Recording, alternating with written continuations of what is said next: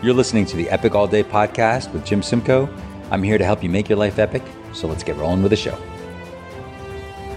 Hey, everybody, welcome to the Epic All Day podcast. I'm so stoked to have my friend Peter Scott IV here today. It's good to see you. Jim, good to see you, brother. Thank Yeah. you for having me. Yeah, you got it, man. It's nice to see you outside of the gym. And I know, right? And uh, we're not sweating and doing power cleans right now. Isn't it weird seeing people from the gym in clothes, like street clothes? It's so strange. Yeah. It's so strange. I've actually run into people like just kind of around town and you're like, hey, wow, you dress up, you know, you, you clean up nice. yeah, exactly. You clean up nice when you don't have sweat like pouring out sure. of you and your hair's not all, all looking crazy. Yeah. Um, anyway, it's a pleasure to have you here. The topic today is how to live fearlessly. I Mm-hmm. really think this is one people are going to really dig. And I know that you really embody this type of work, and this is really kind of what you're about. So maybe could you give us a little bit of a background about you? Like, where are you from?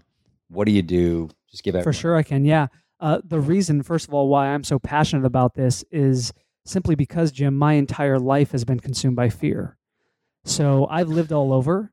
Um, That's a but hell of an opening. Yeah. So that right there, like it consumed my entire life. And as far back as, uh, and I'll make this quick, but this is an important part of the story. Um, when I was 10 years old, I had to sit down in a courtroom with my mom, my grandmother, and an attorney. Oh God. And I had to look into my mom's eyes at 10 and tell her that I no longer felt safe living with her because of her alcoholism. Oh my gosh. Yeah.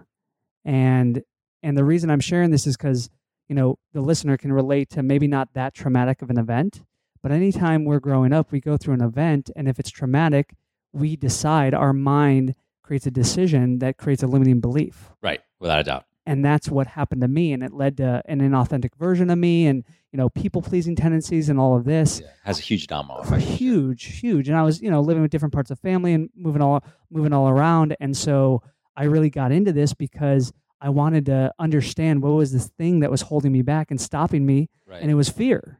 So yeah. Now tell me, all right. So, and we're going to get into all that, but Yeah. tell me where are you actually from? What part of the country? So I say that I'm from Connecticut because I went to uh, grade school and high school there. Okay. Um, so that's where I'm from, even though I've lived like six, seven different places. Where where was your mo- uh, where was the place you lived that was the your favorite place? Ooh, um, right now, San Diego. obviously San I mean, We you can't here. beat it. So But if- what would before be before choice? San Diego, I would say Chicago. I lived in Yeah, Chicago for six cool. years, and man, Chicago is a cool place. yeah, And the funny thing about Chicago, for me anyway, is I mean I've been there a ton of times for Yeah. work, but it's one of the few places in the world I've ever been where literally every person I've ever met from Chicago, Mhm. they're all cool. Yeah. They've got that Midwestern vibe, but kind of a city vibe too. So they're just like all like hardworking, nice, Yes. super polite people. Like they're kind of like they're kind of like New Yorkers without all the angst and the attitude. for sure. And you know, so they're super cosmopolitan. So all right, cool, cool, cool. Yeah. What was um? I always like to ask people. I think so many of our uh, interesting things that happen to us and how we define get defined in our Mhm. lives are started in, at a young age, primarily in high school. What was high school like from you? What was the what what did you learn in high school? Was it a good experience? Man. I loved high school. I had a really good high school experience. I had great friends. I lived in a small town, like town of seven thousand people. My high school gym, my graduating class had seventy three students. oh my gosh. Okay. Public school, right? Everyone knew everyone. Yeah. Uh, you know, my friends' parents were my parents. My parents were my friends' parents. Yeah. That sort of thing. Um, and it was a lot of fun. And I was still in a place of like massive insecurity. wasn't comfortable with with uh, with dating girls yet, and all of that stuff. Nobody Had huge school. fear in those areas. Um, I played some sports. what did you play? Uh, played golf actually, even though we were just We were talking just talking about, about that. Eric. I know. Um, yeah, I played golf. I was captain of my golf team. it's so funny. Like the, the people I know who are like super athletes, they all play golf. really? You and Eric. Interesting. Yeah, it's a couple other people. well, here's the thing. You know, I'm not. Um, I'm not proud to say this, but we didn't have a football team, so I never got to play football. And I know you played, played, football. and you're not missing anything. Oh, high school man. football's not. Uh, really? If you're really good, high school football is awesome. Yeah. If you are not good, it's it's it's so painful. It's Yeah. so so painful. That's why I that's why I ended up start. Um, I switched from football to lacrosse my freshman year in high For school sure. because I fell in love with uh, the history of lacrosse and it was like all guys my size. Yeah. Just you run around. They give you a stick to hit people. I mean, it's pretty kind of a cool thing, right? Yeah. But yeah, football football could be rough. Okay, so high school was great. You really Yep. loved it. You still in touch with your high school friends? I am. Yeah. The only downside was actually the name of our school. oh. So talk about you know a time in your life when it's easy to be embarrassed. Sure. Our mascot, what we were called, were the Nathan Hale Ray, which is fine. Little noises. Literally, the name of our like you know how most schools are like the Cougars or the Scorpions or the Wolverines. Yeah, we we were the little noises. Oh, we had to like run out of the tunnel as the little noises, Oh my and that's teams would just horrible. laugh at us. That's horrible. That's why you didn't have a football team. You could. You can't have a Exactly. football team with that name. That's so true. Jeez, that's horrible. All right, a couple rapid fire questions for you. Um, for no particular reason than other have other people to you know get to learn a Yeah. little bit more about you. What's your favorite movie? First movie that comes to mind is Braveheart. I know it's like a common one. Wow. Oh yeah, Braveheart was an That's epic not common. film. You're the first person in our podcast who's ever said Braveheart. really? Yeah, Wow. yeah. Yeah, I remember being I don't know how old, ten years old, that's seeing great. that in the theater, being like completely blown away. Yeah, exactly. So good. Yeah. So good. Okay, cool. What about favorite album?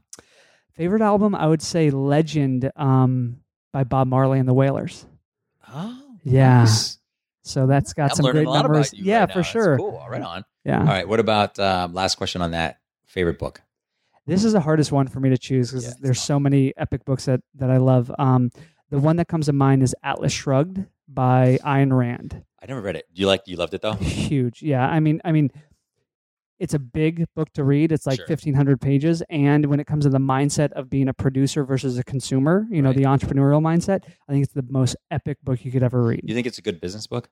Phenomenal. Yes. Because I, I find, um, tell me what you think about this. I find the best business books hmm are the ones that aren't business books. Like, Yes. to me, my what I have two favorite books, or I would say one of my probably my favorite book of all time is The Godfather. Okay. And to me, I've never read the book. It's unbelievable.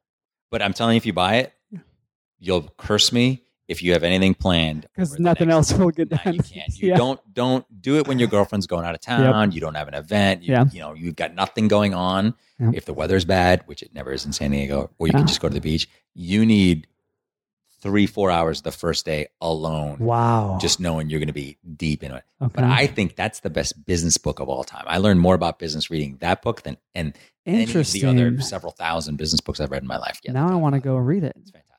I've seen the film. Love it. Yeah, yeah, the movie's And- great. okay. The movie, um, I think the movie is almost as good at, as the book, hmm but the book has so many other plot lines and subplot lines in it For that sure. it makes you appreciate the movie more. Like you see different things that they do and things with Sonny and Michael Yep. and um, backstories that they they hint at them in the movie and you maybe don't catch them in the movie. Yep. But then when you see it in the movie after reading the book, you're like, oh, that's the thing For sure. had with whatever. There's, there's just some also really funny parts in it too. So Do you uh, do you read books or you listen to them more now? I read. I Yeah. read. So I'm old school. I Yeah, yeah. read. I probably read one or two books a week. Wow. Um, Wow, And I'll good go on you. streaks. I'll go on streaks where I don't read, you know, as much, but I Mhm. probably have. I keep my books. Um, this is just kind of my thing, but in my in our house, I have like in the on the kitchen countertop, I've got where I put my keys and my wallet. Yep. I have a money tree plant there. Yep. Then I've got like my my glasses and my iPad, but I have I'll probably have six or seven books at any given time are what I'm reading. I Yeah. always have a couple of fiction books. Yep. And then I have a couple of probably business books and then I have, you know, one or two nonprofit books as or, or excuse me, uh, Nonfiction. nonfiction books Yeah. as well. Um, I had a professor in college and he said the best education you could ever get was if you were able to read 10,000 books on any subject Wow. and um, he's a cool deal. I've talked about this before, but so in his house, he's from another guy from Connecticut. hmm In his house, his whole house, it was all bookshelves. So he had three bookshelves just in his bathroom. Oh, that's he had- awesome. He had his coffee table book was a book about a color book about ants that Mhm. was like six inches thick, a thousand pages, just different pictures of ants and studies of ants. And this is just like, I don't know. He was just like, this was he was just that guy, yeah. and and I think he's right. I think he learns so much more about books that Mhm. um, than you can in anything else. So I make it a point to read as much as I possibly can. For sure. What about you? My ritual is uh, I read every single day, but first thing in the morning. Which is very different than most First people. thing in the morning guy? So my morning ritual starts with as I'm like drinking a green juice or a green smoothie, I'm waking up and I'm reading a book. And that's always kind of like my time to learn or my time to get in the right state of mind. Because cool. for me, by the end of the day, after work, after dinner, after connecting with my girlfriend, I'm exhausted. I don't know about you. So I like am. if I start getting in front of a book, I'm gonna fall asleep. yeah, So I, I find I read. I you know because I've got two daughters Mhm. and I'm married. And Yeah. We've got pets and the whole thing, so we have a pretty busy house. There are pockets like I can go for stretches on weekends if like stuff's going on. Where I Yes. can get a couple hours in. I'll read at night. Sometimes it'll make me tired. I have a pretty active brain, so I need to slow it down. Yep. So if I I will deliberately sometimes read stuff like heavier stuff at night. Like I'll read about stoicism, which I love. Yes. Um, and I'll do it at night. I may only only get a couple pages of meditations by Marcus Aurelius, Mhm. and but it's it's great. It's heavy and it's right before I go to bed, and it makes me fall asleep. Yep. Yeah. So all right, all right, cool, very cool. All right. So let's talk about your story. Yes. Tell everybody what you do. Who do you help? Why did you start it? Give us the, give us the Peter Scott story. Okay, cool. So I, I kind of started on this a little earlier in the podcast. Um, but what I do is I help uh, high performing corporate executives, entrepreneurs, salespeople literally transform their relationship with fear so that it no longer stops them. Okay. And I'm going to come back to this because I want to hear about the term relationship with fear because it's very interesting. But Yeah. Go ahead. Yeah. So the reason why I say that, and, and I'll elaborate on that now, is Yeah. because even though my book is the fearless mindset, my you know event is a fearless life experience. A lot of people are like, Peter, do you think it's possible to be without fear? And I don't. And even though the word that I choose is fearless, I don't mean being without fear. What I mean is having the courage to do the very thing that scares you. And when you default to that of noticing, okay, I've got this fear of judgment or rejection or charging my worth or failing, whatever that is coming up for you, the default needs to be into action, not, you know, um, how do I overcome this fear? How do I get rid of it? That's not possible. It's Right. choosing to do the very thing that terrifies you. And through that, that fear becomes less and less. right. The impact on it becomes Exactly. less. Yeah. So, so you're saying it's not a lack.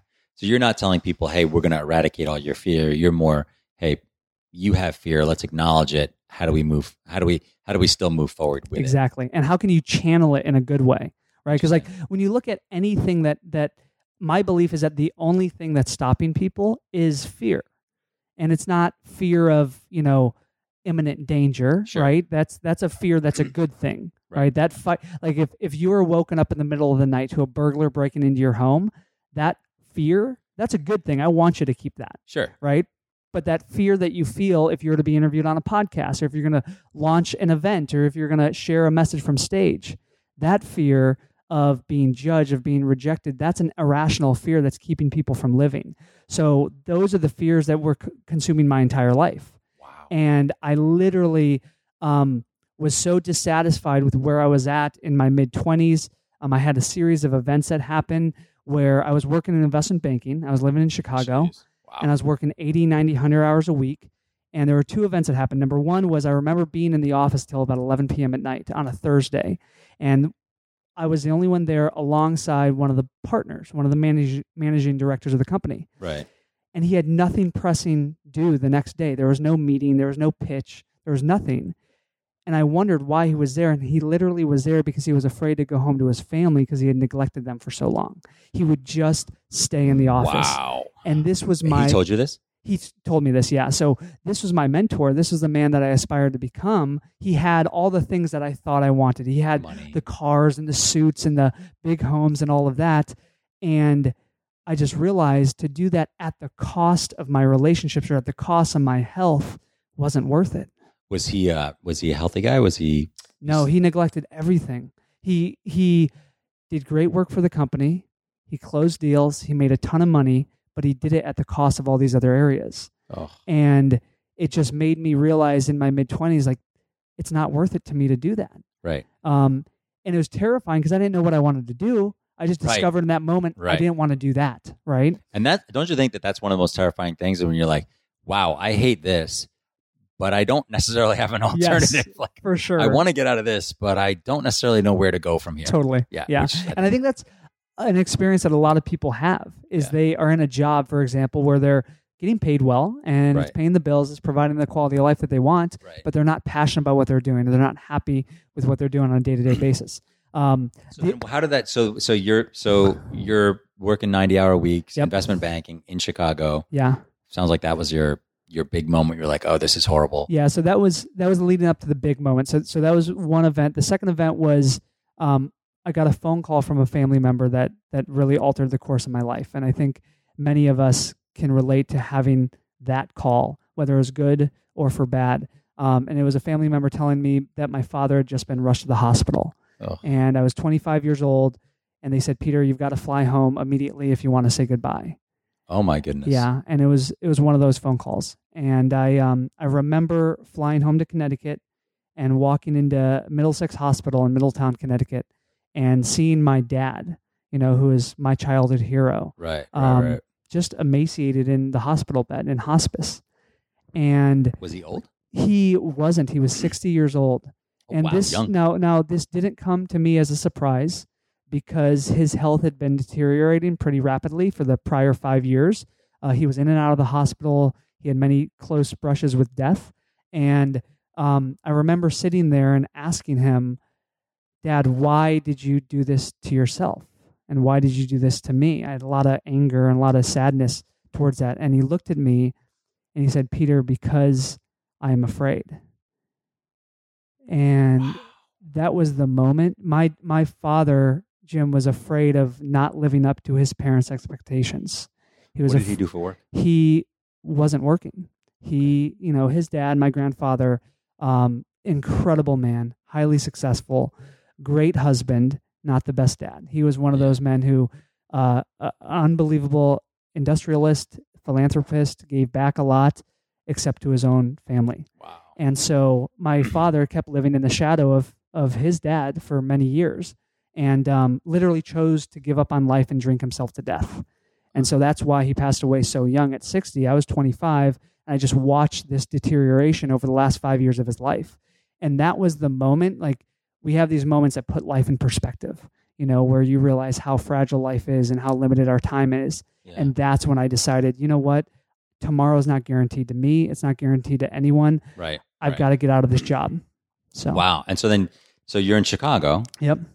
Uh, just out of curiosity, so you're working 90 hours a week. What was Yeah. your health like at that time? Horrible. Oh my gosh. You got to see the before picture of me. Are they bad? So you've only funny? known me here since CrossFit, since we've been training together. Those of you who listen, and I'll put a picture of Pete on that. I mean, Pete is a good-looking dude who's in great shape. So Well, I'll share. I'll share uh, the before picture of me, all so you send can me post the, it. Send me the send me So, the before and then the after. the listener, so so for you listening to this, imagine a fat Napoleon Dynamite. That's what I look like. it- with the hair. yes. Oh, so I had the so hair. awesome. I had the big afro. I Nice. had glasses on. Um, man, it was it was ugly, rough. and it was just yeah, because you know when you're working ninety hours a week, Yeah, you you're chained care. to a cubicle. I'm eating you know really bad processed foods all the time. Yeah. Um, I didn't go work out. Uh, you know that was kind of the the Yeah. the lifestyle of the investment banker. I went to my uh, high school reunion a few years ago, and um, so a guy I was uh, pretty good friends with in high school, but I hadn't, I hadn't seen in a long time. And at the time in high school, he and I won't say his name on the off chance he's listening. He's probably not because he's probably Yeah. still working ninety hours a week. Um, at the time in high school, he was a three sport athlete, like good looking guy in great shape, the whole deal. And I saw him at the reunion, and he must have weighed three hundred pounds, and and, and, it, and it's just huge now. Excuse me, and he's a hedge fund guy or Yeah. pri- excuse me, a private equity guy in New York City, and he just works all the time, and he is just ballooned up. He looks so unhealthy, and I'm like, this is unbelievable. This is a guy who, like, on the football field, just was like, you know, he was all state this, all Yeah. state that. He was on the basketball team. He was just unreal, unreal athlete. Uh, he was vice president of the class. I was president. He was vice VP, and then, but yeah, just so like just super stud all the way around. And Yeah. like I see him now, and I was like, and he's worth a ton of money. Has Yeah. a ton of cash. for sure. But like this dude, I was like, man, you can't have another beer, dude. I don't want you to like pass out and For die sure. Yeah. while we're at our reunions. Yeah. It's just crazy. What, and it, it it actually requires work to to gain that much weight like like Right, I, I went just, to like, yeah exactly because like I I went to a, a friend's wedding back in Ohio I went to Ohio State for undergrad so like my college career was in, in the Midwest and I remember seeing a lot of friends from college and a lot of them gained a lot of weight right. and they saw me and they're kind of like Peter how did you do what you've done because I had my own transformation in a, in a good way and I was thinking to them how did you how did you go the other way like Right. I think it's actually harder to go the other way. I think it is too. I think You know what I mean? like, you almost have to have a willful disregard. Yes. And then also the other thing is like, you see yourself every day after you get out of the shower in the Mhm. mirror. Like Yeah. after a while, and I guess it's a gradual thing where you don't notice. Yeah. And just after a while, you're just like, oh wow, like I've gone from just being in shape to having a dad bod, Yeah. and now I don't have a dad bod. Now I'm actually fat. Now I'm fat, and now I'm you know like really obese. Like how does that happen? Totally. Okay, let's let's keep going. um, so that's how you got into this work. So tell me, you talked a little bit about it as it in, as it relates to your dad and, Yeah. and things that happened to you when you're ten. But so why do you do this work?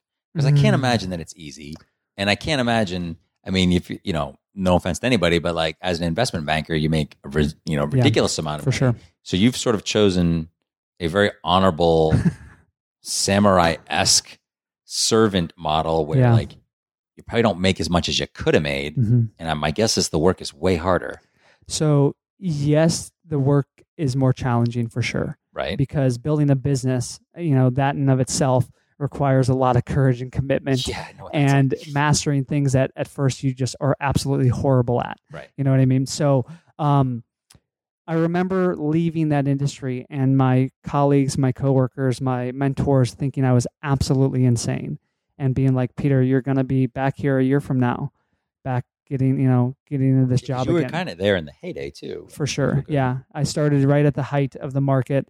Um, I did see the meltdown. I was in it during the meltdown. Okay. So I remember 50% of my firm being laid off and, and me still being there, going from working 80 hours a week to 110 hours a week because we lost so half must our have been a staff. producer then if they got if they For if sure. Yeah. part of it. So that was the other challenging part was that I was a producer. So my identity got a lot of significance from being a producer in that industry, right? Mm, gotcha. And so, um, but to, to answer your question of, you know, th- I genuinely feel, Jim, like this is my purpose in life. Like I went through all the events in my life, all the the traumatic experiences for a reason, and it was to learn how to shift my own relationship with fear and learn certain steps that I've taken to overcome those fears. And I feel like it's it's like my my uh, moral obligation in a way to go and teach others how to do that. And I just feel so committed to working with the high performers of the world because they are they create a ripple effect. Right. You know, when you can impact a high producing executive or an entrepreneur, they go impact their company, they go impact their community, their family, right. their you know what I mean, and it just has this ripple effect out there. Yeah. And honestly, um, yes, definitely the first few years, I sacrificed a lot financially because I was making a lot more as an investment banker. Yeah, sure. Now, after doing this for a few years, I see m- the potential of me earning way more money oh, in my good. business. So it's you know, yes, there's a transition period there for sure. But Yeah. now that I've got systems in place and I'm growing my business and things like that, I see levels of wealth and abundance that I could not have uh, achieved if I stayed, you know, in the investment Right. banking career. You probably, if you stayed in investment banking, you probably would have burned out at some point. For sure. Because those guys Yep. all tend to burn Yep. out. Okay. All right. So let's talk a little bit about living fearlessly and what that means. And, and so I have a couple of just overall questions I want to ask you about Yeah. that. And I want, and then before we get into the actual steps, but so how do you define fearless living? What does that mean for you? I mean, I know mm. you work with people one on one, which we're going to talk about later, and you do events. But so you've dealt with this a lot. It seems like this has been a cornerstone of your life. But Yeah. how would you define living fearlessly? What does it mean? Yeah. So to go back to kind of what I was sharing around the word fearless earlier, it's not being without fear. That's the big thing that I want the listener to take away.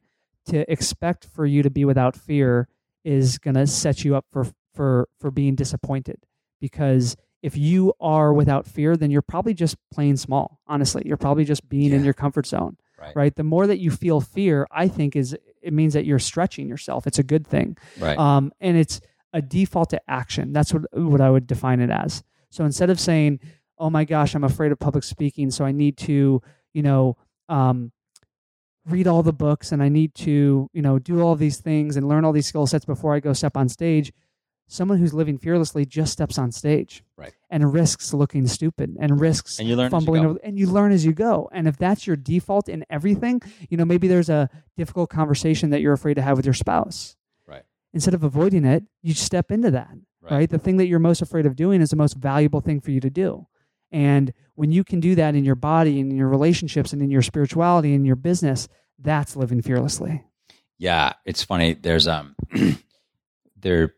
I so agree with everything you're saying, and it, it reminds me of. And this is going to sound super super weird, but I'm going to say it anyway. Risky Business, the movie Risky Business. Okay, yeah. Right? So when Yep. I personally, I mean, I, I haven't seen that in area, years. I I. I Right. love the movie. Neither have I. I but- probably haven't seen yeah. in 15 years, but it's Yeah. awesome.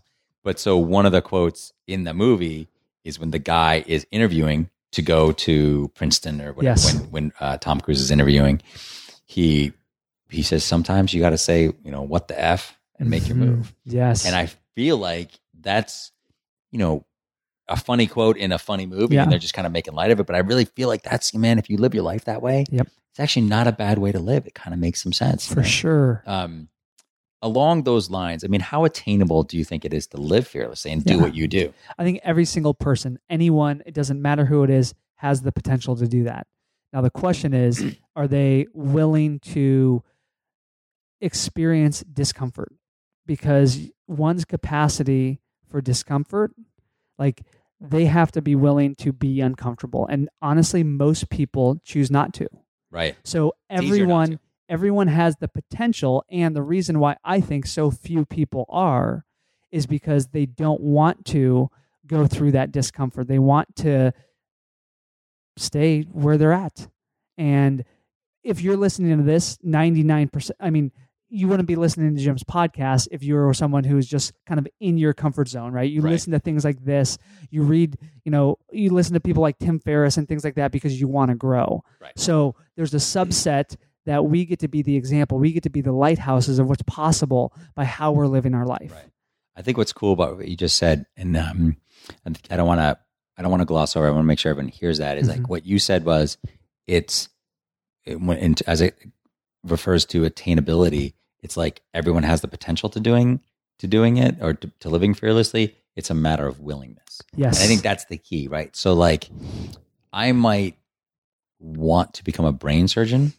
I don't have that potential. Mhm. I haven't gone Yep. to medical school. Yep. I don't know anything about the human body. Like, you know, I just don't have that pe- potential, Yep. even if I was willing to do it. Yeah. But what you're saying is like, no, we all have we all have that ability. It's inherent within us. It's just whether you're willing to do it or not. That's exactly right. Which is, yeah. which is cool. Okay. When I when I when I launched my business, um, my coaching business, I had tremendous fear around that. Right. Because I yeah, because I, I knew that my coworkers would see my, you know, messages or posts on Facebook. I knew that my family would see everything that I was doing. And I had so much fear around being judged and being rejected and failing. And I just made the default to it doesn't matter what other people think. And I got so connected to my mission that I, I viewed it honestly, Jim, as a disservice to humanity if I didn't do that. So I did things like great. literally turn my Facebook page into a personal diary for everyone to read. I shared things like you can't imagine, like what I just shared with you. Yeah. I would talk about that with my mom being on my face, like you know what I mean, Oh, like God. really Yeah, crazy my stuff. stomach is literally Totally, yeah.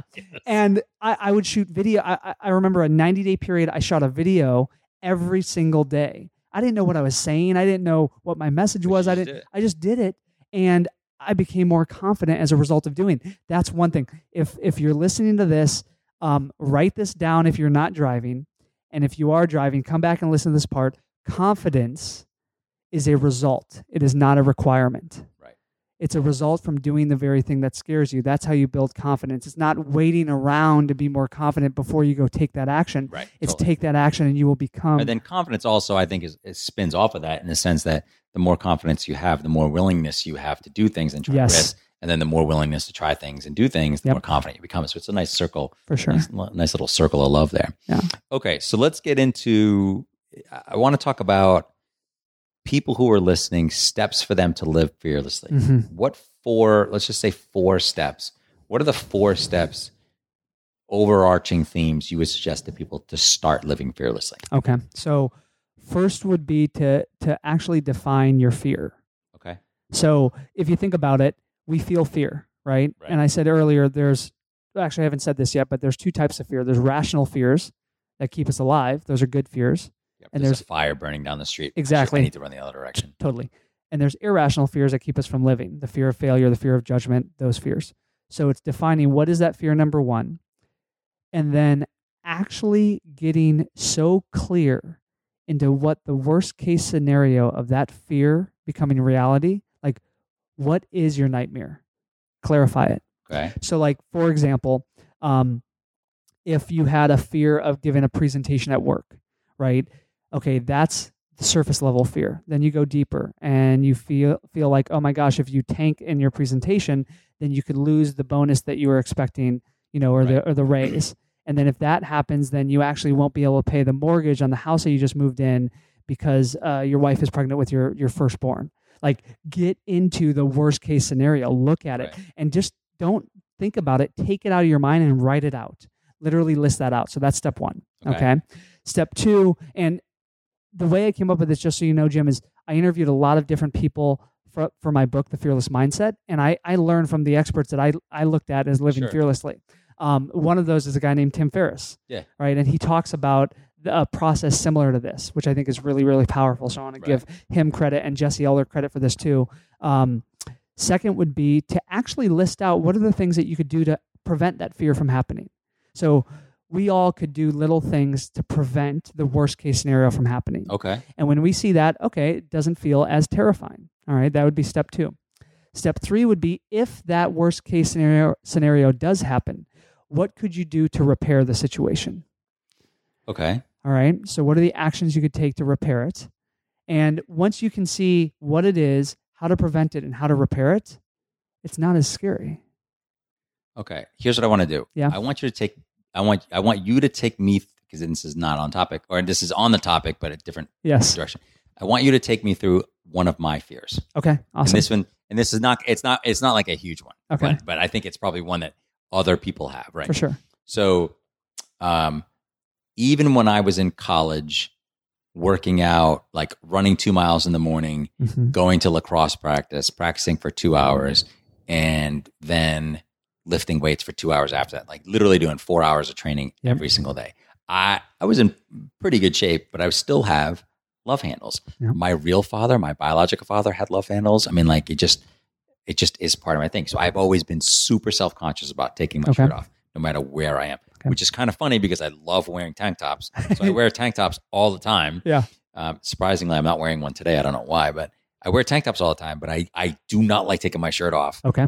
at the beach. Yep. Walk me through that So, okay. So let's go deeper. because the weather's hot. okay. I mean, it's hot right now. Totally. So here's the thing. So number one is there's a deeper fear related to the fear of taking your shirt off because the act of taking your shirt off is actually not what you're afraid of doing. What is what is the thing that you're afraid of happening once you take your shirt off? That people are going to look at me and they're going to say like, "Oh, he's got love handles," or "He looks, he doesn't look good with his shirt off," or Okay. something like that. I'm going to get judged. Okay, I feel like that's that's Okay. I'm going to get judged. And if you were to get judged, what what does that mean about you? What does that mean about me? Yeah. that What? means like I'm not I'm not good enough. I'm not in shape. I've never wanted to be associated with um like people who don't work out. I mean, because I work out all the time. I mean, you mm-hmm. know, you see you I see you all the time. Yep. Like, you know, like I work out all the time. I'm pretty active. I've never wanted to be, oh, I think that guy just sits behind a desk and doesn't work out and Yep. whatever. Whatever. I just don't want to ever be associated with that. And would you consider yourself your own identity as someone who's healthy, someone who's active? Yeah. Okay. Yeah. So so what I'm hearing you say is it actually has little to do with the reality of it, has more to do with the meaning that you're attaching to it, right? From a- from a from a uh, imagination of what someone else could think of you. Is that true? Oh yeah. So this is a really important thing is number 1 in the in the moment of doing that of you being on the beach without your shirt, you actually wouldn't feel fear in that moment. When you feel fear is thinking about doing that in the future. Oh yeah, without a doubt. So that's a really important d- distinction is that fear is a chaotic projection of a painful future. okay. So Okay. by sitting here and thinking about that scenario, that scares you, right? So Yeah. I would take you through the process of okay, write out like what is the worst case scenario, right? Right, right like list that stuff out, and then what are some things that you could do to prevent that from happening? Obviously, you are already on the path of your own fitness and nutrition, yeah. right? So continuing to um, prioritize that. What is one thing that you could do to repair that, right? If that was to happen, if someone is a judge, how could you process that emotion or let that go or allow them to have their own experience because it has nothing to do with you? Yeah. It has everything to do with them. Which is funny you say that because I feel like I, I feel that way. Like Yeah. I always think that like, you know, I'm you know, I have a small group of friends and a Yeah. small, you know, smaller family. Mhm. And like those are really the only people I care about who think about um where I really worry about like what they think of me. Like I worry about my, what my wife thinks of me, yeah, my daughters. for sure. It's a really small group after that. It's not many people. Yeah. So it's kind of funny. So like theoretically, in theory, Yep. I wouldn't be bothered by someone looking at me on the beach and saying like that guy has love handles. But for some reason in my head, it does like you're saying For like, sure. imaginary thing. It Yeah. makes it makes it and doing something like in the real world. So if you were to just, you know, during your afternoon like break or during lunch break, you literally are steps from the beach here, yeah. right? So if yeah. you were to walk out and just be like, you know what, I'm going to walk to the beach and back, and I'm going to take my shirt off. Oh god. And I'm just going to do that every single day. and I guarantee you, after a few days, you would feel way less fear by doing that. All right, I'm gonna try that. I, Yes. I, will try that and see how it goes. I'll let you know Awesome. how that goes. But because that because that definitely makes me nervous, makes my stomach clench, which means that it's probably something I really need to Yep, do. For sure. Unfortunately, For sure. God, I really wish I hadn't asked you that question. now, last thing I want, to, I want to complete the last step. Yep. So, last step is to actually get clear on the cost of not doing the thing that scares you. So, what is the Mm, cost okay. of inaction? So, a lot of people are like, "Oh my gosh, I'm afraid of launching this new product in my business because what if it fails?" My question to you would be, what is the cost of not doing that? You know, what is the cost of letting another five or ten or twenty years pass you by, in a, if you're in a job that you hate? Isn't that cost greater yeah, than the risk or the cost of taking a leap of faith and yeah. and pursuing that? And like w- you know that's that's the biggest thing. That you know to go back to my father passing away that's what happened in that event. When that happened i looked at okay here's this other mentor of mine and if i don't do anything about this i'm going to be that in 10 years or 20 years Right. that's a much greater cost than me saying, you know what, I'm going to quit my job and go pursue my passion. And I may be successful or I may fall on my face, but I'd rather take a risk at doing that right. than let my life pass me by. It's funny too that you say that because I feel like most people who make those huge transformative moves, Mm-hmm. they end up being successful most times. You know, they end up, and maybe not on their first thing, maybe not even on their third or their fourth, but Yeah. they just kind of keep grinding because they believe in it so strongly. Yes. And then they end up hitting success at some point. And and I really do think that there's a there's a there's a deep connection between when you are connected to what you really should be doing in the world and then also what you want to do in the world Yep. it just makes everything else easy. And I know that people listening, alive, you know, I'm sure a lot of people who are listening do things that they're good at. So when I owned a real estate company and I had 70 agents and five offices, Mm-hmm. we were successful because I'm good at that. And I, it's easy for me to manage. Like I'm good at that, but it definitely wasn't filling my soul. And Yes. so even though I was making a lot of money and we were doing really well, like every day was just like, I mean, I would, I remember coming in, I'd, it would be eight o'clock. I'd be like, I would look at the clock in half an hour and be like, oh, it's 8.30. I'd look at it another half hour and be like, it's 8.40. I'd look at it again in an hour. Oh, and like, yes. it's 8:50. I I'm like, is it to ever that. to nine o'clock? yep. like, because at nine o'clock, there's only three hours before lunch. Yeah. And then at lunch, like, oh, there's only four hours until five. I can hopefully get out of here. And I mean, it's so bad. Yeah. Whereas with what I'm doing now, the day flies by and it's, you know, it's 5.30 at night. And I'm like, oh, wait a minute. Like, geez, I need to eat lunch. Like, Yep. where did this day go? Okay. Um, out of those steps, Mhm. I think you already answered it, but I want to make sure we're solid on this. What's the most important step? yeah, doing the thing that scares you. So, like we were talking about, fear of taking the shirt off and being on the beach. Guess what? You get to do that every day, you know, for the next week. And just by doing that one thing, uh, that one thing alone, that fear is going to get smaller and smaller. Oh my God, I can't believe I'm committing to doing that. I love that you asked me that question. I know. I can't believe I asked you that question. That's going to note to myself to maybe not do that in the future. No, I'm just kidding. Okay, so I only have a couple more questions for you. Yes. What's the very first thing people should do right now to start living a fearless life and start um, following some of the stuff that you're saying? What's the very first thing someone should do besides read your book? I'm going to put a link to your book Mm, thank you. I've actually Yeah. read your book and it's fantastic. Awesome. Um, and I don't say that out about a lot of books or people who've been on here, so I will put a link to that. But what's the first thing they should do? Get clear on the thing that you're most afraid of. Literally, write it down and take one step today to move towards doing that. So, if it is to leave your job, right, and launch a business, am I suggesting you to, you know, quit your job um, when you have nothing else lined up? No, I'm not suggesting that. However, I'm suggesting that you take clarify one step that you could take towards doing that. If that makes sense, because motion creates emotion, and when you get into motion, you start seeing the proof and the evidence that you need to feel more courageous. Yeah. So what is that thing that you're afraid of doing, and then is one what is one small micro step that you could take to move towards that, because you will turn around 30 days from now, 90 days from now, and it, it's amazing, Jim. We don't have the eyes to see our full potential. Right. So there's so much unknown, and that stops a lot of people. And my recommendation would be to just put one step in front of the other and take that first step because by doing that, more and more of that path becomes illuminated. Interesting. When you say write down your fear, hmm uh, let's just drill into that a little bit. Do you mean I am like what verbiage? Like, are you saying like I am afraid of losing my job, or I am afraid of going out on my own? I'm afraid of taking my shot. You just like just a, a just a statement. Is that kind of what you're thinking? So, yes. And if you can actually define the fear, that would be more valuable, right? So, it's like if you were afraid of failing, right? If that's your fear is failing or judgment or rejection, you write out what that is.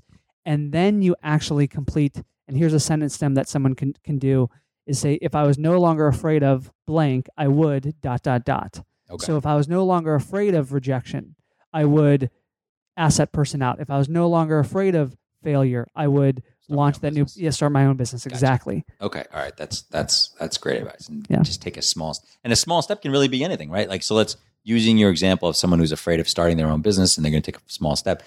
This small step could be buying a book on how to start a business. Exactly. It Yeah. could be listening to a podcast about that. Yep. It could be could be writing out um, you know, like a goal, you know, goals of what the business would be. For it doesn't have to be writing a business plan and quitting your job Totally. and getting a new office. Yep. Yeah.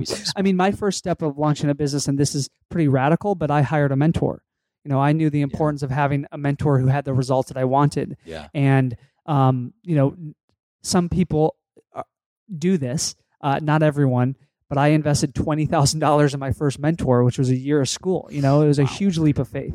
And that was money I didn't have. I, it was my savings. It was money I borrowed from family. It was credit card debt. It was all of those things. Right. And yet that is what I needed to do to really feel committed to what I was building Right. and also accelerate my results. Because I think anyone can achieve anything on their own. It just takes longer to do it by yourself. Why not find someone who, who's already done that or who can help you accelerate that process and collapse, you know, what could take you four years into one year. Right. So- Right. Yeah, which makes sense.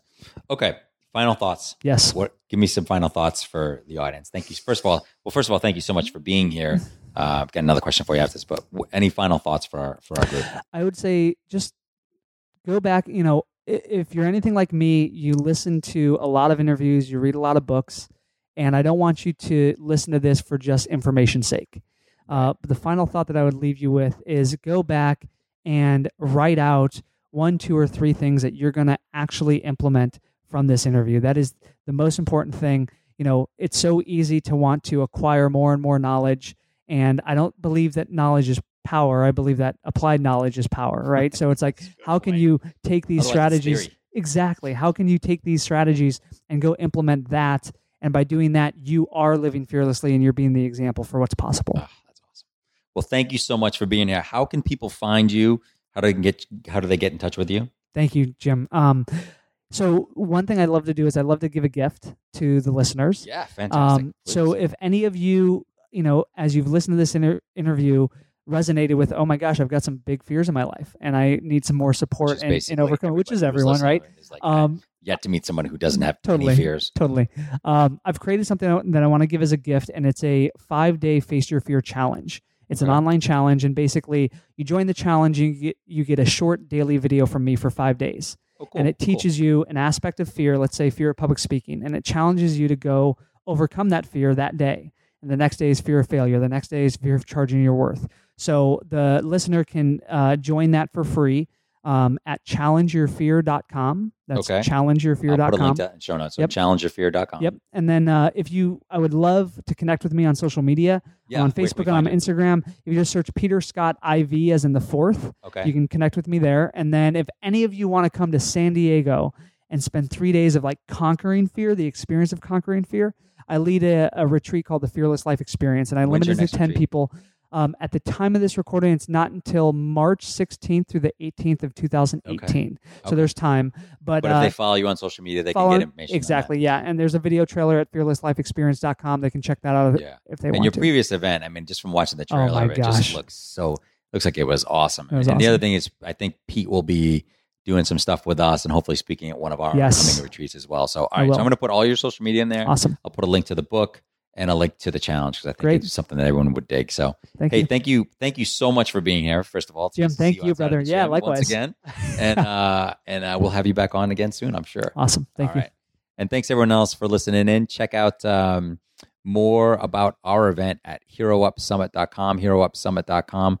And as always, I really appreciate your emails and comments. It's uh it's really cool to get feedback from you guys. So thank you guys once again. Talk to you soon. Hey, thanks for checking out the show today. For show notes, event updates, and tons of other free stuff, check out epicallday.com. And if you would, I would love it if you were able to leave a review on iTunes, as this really helps other people find our show.